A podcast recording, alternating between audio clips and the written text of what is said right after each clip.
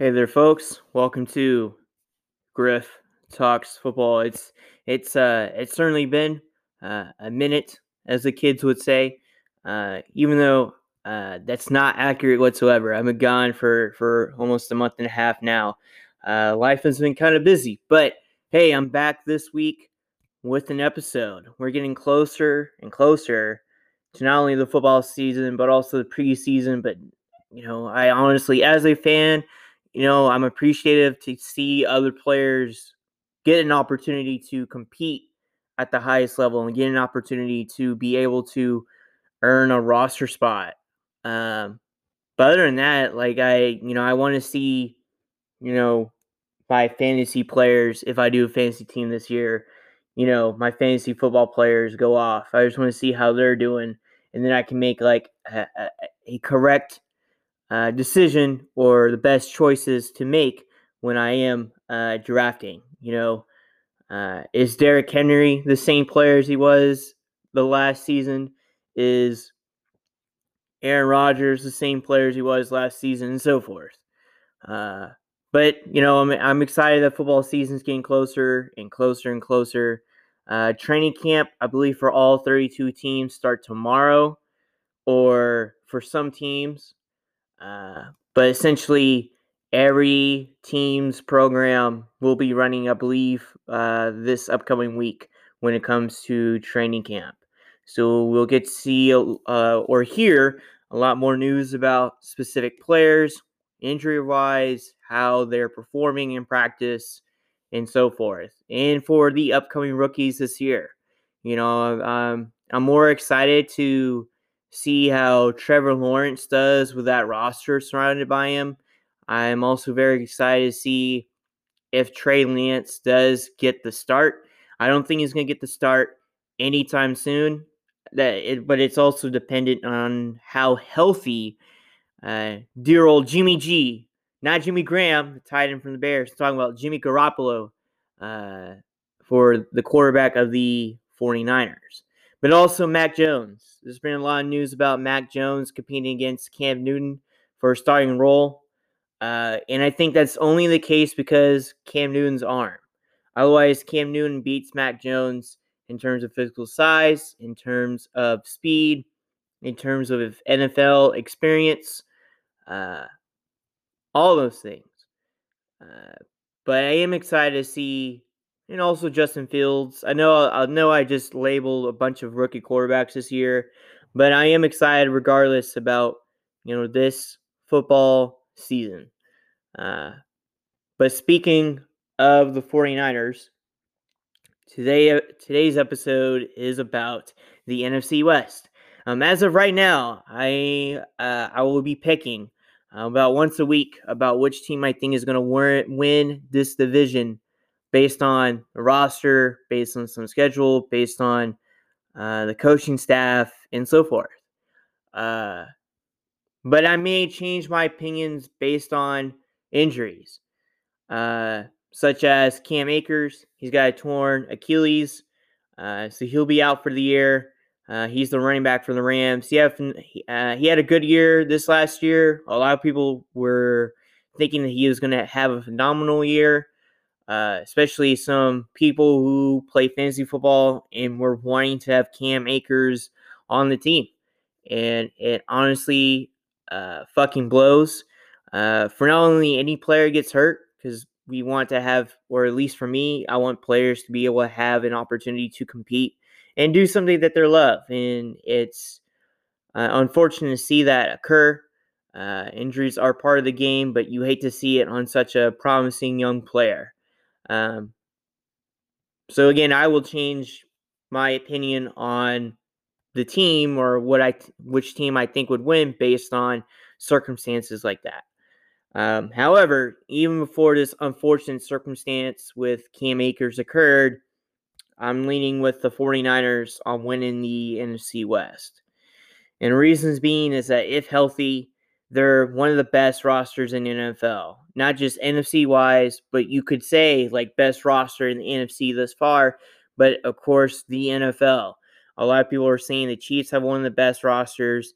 I know Cleveland's been a joke for the past 20 years, uh, or really since the majority of my existence in life uh, on this earth, other than last year. Uh, so I'm, I'm happy that the Browns made the playoffs this year. And I think they'll make the playoffs again this year, but I'll dive into that once we get closer and closer to the season. Once I'm, you know, I'm picking teams winning uh, the division. Uh, but their roster is no joke. Cleveland's roster is no joke. Say what you want about Baker, but that roster again is definitely no joke. It's definitely a roster that is worth being talked about as a Super Bowl roster. And of course, you got the 49ers. Um, and the reason being is that they have one of the best defensive lines in NFL with Nick Bosa coming back, who is still on his rookie deal, mind you. His rookie year was in 2019, and he was already being talked about as potentially one of the best defensive players in the NFL, especially winning Defensive Player of the Year, uh, or at least in that conversation. But I believe Stephon Gilmore won that award, Defensive Player of the Year in 2019. Um, because he shut down Amari Cooper one game. That's a, a, slight joke at Cowboys fans, but really, Stephon Gilmore had a phenomenal year uh, that season, uh, playing defensive back. So rightfully so, rightfully earned. But again, Nick Bosa is uh, at a young age, high motor, uh, uh, mo- motor in terms of conditioning. Um, good quick hands, quick feet, uh, good lateral quickness, horizontal quickness. Um, can definitely be able to uh, win one on one blocks easily at the edge. Uh, interior is something he can still work on if the 49ers decide to line him up at interior, so A or B gaps, whether plus A or B or minus A and B gaps. Um, but honestly, again, he is he is a phenomenal player. And of course, uh, they have one of the best offensive line units as well when healthy. Uh, Trent Williams, the left tackle, and all the other guys. Uh,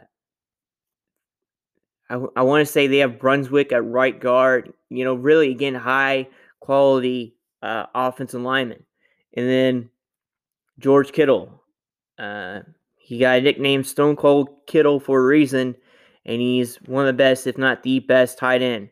I know a lot of people's standards of tight ends have have changed over the years, and I think a lot of people, when they see one of the best tight ends, they think route route running, they think being able to catch with the defender close by. Could they win one on one matchups? Could they win on double teams if they get bracketed? Which normally that isn't the case. You don't see tight ends get bracket coverage because it does mess with the run fits unless the tight end is out wide or near the boundary or sideline and isn't going in motion uh, for a run. It's just staying out there r- running a route. Uh, and we think of Travis Kelce, we think of Darren Waller, but we don't often think about George Kittle as one of those guys even though in 2018, at one point, he had the record for most receiving yards by a tight end. But I think it's based on the offense that the 49ers run under head coach and offensive play caller Kyle Shanahan. It's a zone run blocking scheme. And George Kittle is required to run block a lot. And I think that's become an underrated uh, skill uh, that's definitely needed for any offense. You know, having a run blocking guy, whether it's the receiver or tight end, and being able to seal the edges or being able to combo and double team all the way to a Sam or Mike or Will Backer, depending on the run play, is very important. And especially George Kittle is honestly one of the most uh, uh, best pass blocking tight ends in the NFL. Like this dude can do everything for this team, uh, anything that's being asked of him, and he's just an absolute nightmare to match up against. And of course, having said earlier, the name Kyle Shanahan. Again, one of the best offensive player callers in the NFL. And whether Jimmy Garoppolo stays healthy all year, I imagine they'll win this division. If it's Trey Lance starting in the middle of the year, I imagine they'll still win this division because they have every weapon at their disposal to for Trey Lance to use to get comfortable. Uh, they have the ability to just run out the uh, run out the clock, run the ball down people's throats, and of course, it helps build off from play action. And Trey Lance is mobile enough to uh, bootleg out to help sell the run to then throw out, you know, throw out deep or throw a crossing route, whatever the case may be. But I know I've said a bunch of schematics here and there, but I'm just saying this is definitely one of the best rosters in the NFL with one of the best head coaches and offensive play callers with an all star tight end. And depending on the quarterback situation, they're still solid there. I know Trey Lance is a rookie, but I imagine he is definitely going to do well because each quarterback that's played under Kyle Shanahan has had Pro Bowl to MVP type levels to a Super Bowl type season. So Kyle Shanahan is a sound coach. They're gonna have they're gonna be a sound fundamental football team. Um, that's definitely going to be in the conversation for a, a Super Bowl season. Now, as for the other teams, why not the other teams? Well, for the Rams case, even though they have Matthew Matthew Stafford, he hasn't won a playoff game at all. He hasn't won a division title, and is going against far better teams in the NFC West. For about 11 or 12 years, he was in the NFC North, and the main threat of the NFC North was the Green Bay Packers. Occasionally, the Bears or Vikings will have like a good year or two, but it was Green Bay that was mainly dominant of the NFC North. And at one point, 2016, the Lions were 9 and 4 under Matthew Stafford, and they choked. They lost the rest of their games, made the playoffs as a six seed, but then lost to the Seattle Seahawks in the playoffs. Essentially, just got a four game losing streak. And if we're all saying that Matthew Stafford is all pro quarterback, great arm, uh, great IQ, great pre snap and post snap reads, you know, I would say he's also responsible for the wins and losses of that organization. So obviously, the Rams are a far better team than the Lions, but time will tell whether Stafford was the better option or if Jared Goff was the better option. Again, if Matthew Stafford does not succeed here with the Rams, I don't think it's going to be Sean McVay's. I don't think Sean McVay is going to lose his job necessarily, but I do think it's going to be hard for teams wanting to have Matthew Stafford if he's not helping, if he's not doing his part or doing his best to elevate the team. And I know it's a team oriented effort uh, for teams to be successful, for as a team uh, it's not a one man show, but anyone at quarterback can have a huge impact on or significant impact on the team. None other than Tom Brady going out to Tampa for one year and winning a Super Bowl. So uh, that's my only thing against the Rams is how is Matthew Stafford going to play against a far better division if he wasn't able to win the NFC North with the main threat being one other team the Green Bay Packers.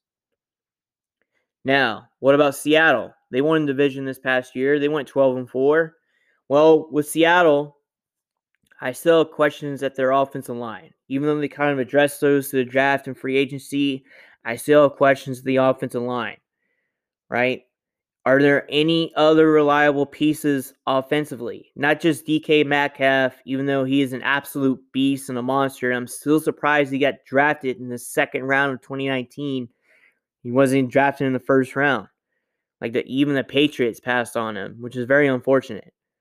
But again, not just D- DK Metcalf offensively, not just Tyler Lockett, not just Carson, but do they have other reliable offensive weapons? Right? DK Metcalf can draw double teams, and Tyler Lockett can have a good game once in a while, but can the rest of the offensive unit compete well and play well? Russell Wilson is definitely not the problem offensively, I would say. It's what else do they have offensively? And defensive wise, not just Jamal Adams, not just Dunlap, right? They even though they had Jamal Adams and Carlos Dunlap defensively for for last year, they were still one of the worst defensive units. So yeah, they went 12 and 4, a lot of it was based on what Russell Wilson could do with DK Metcalf and Tyler Lockett and a healthy running back in Chris Carson. So we'll have to see uh, how that plays out in Seattle. I do think Seattle is a playoff team. It's just my biggest question there with the team is the O line. Because how long can Russell Wilson stay in the pocket without having to scramble in two seconds?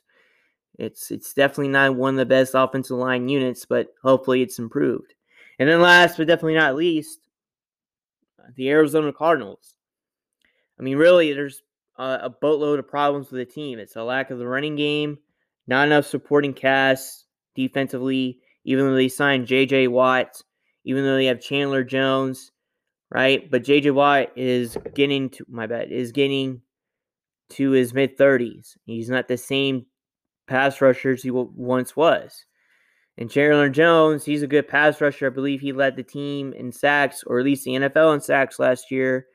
So I don't expect him to have a down year by any means. But the rest of the secondary, other than Budda Baker, is just absolute uh, boo boo, as the kids will say, as the kids will say. But really, it's just not.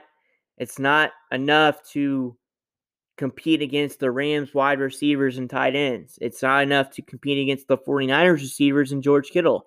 And again, even though I just labeled Seattle's problems offensively, they have to cover DK Metcalf. And Budda Baker's a safety in our corner how are you going to expect him to go one on one with DK Metcalf? How are you going to expect a corner to go one on one with an all world talent at the wide receiver position?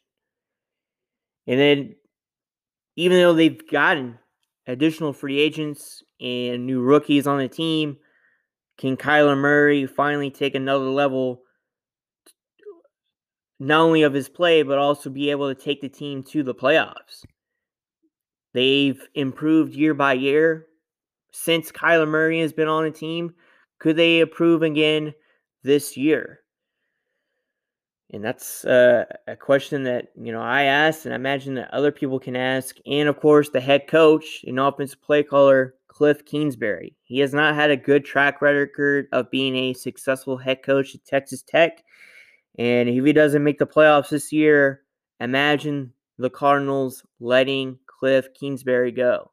And it sucks too that he's in a division that's so competitive. Uh, that's arguably one of the best divisions in football. It's difficult to win in, not only division wise but conference wise. So it's going to be unfortunate for him to see to to see him be fired if the team does not make the playoffs this year. So those those those are that's who I'm picking this year to win the NFC West is the 49ers. And I do think Seattle is a good playoff team. And the Rams, I would say, are on the cups of a wild card team as well. So thanks again for listening to this long episode. I feel like I deserved another one uh, since I've been out uh, for a while. So again, thank you so much for listening. And uh, I'll certainly catch y'all soon. I promise you I'll be back here next week. Uh, life isn't as busy as it was a couple weeks back. So thanks again kick ass. Have a good day, y'all. And uh, I'll see y'all next week.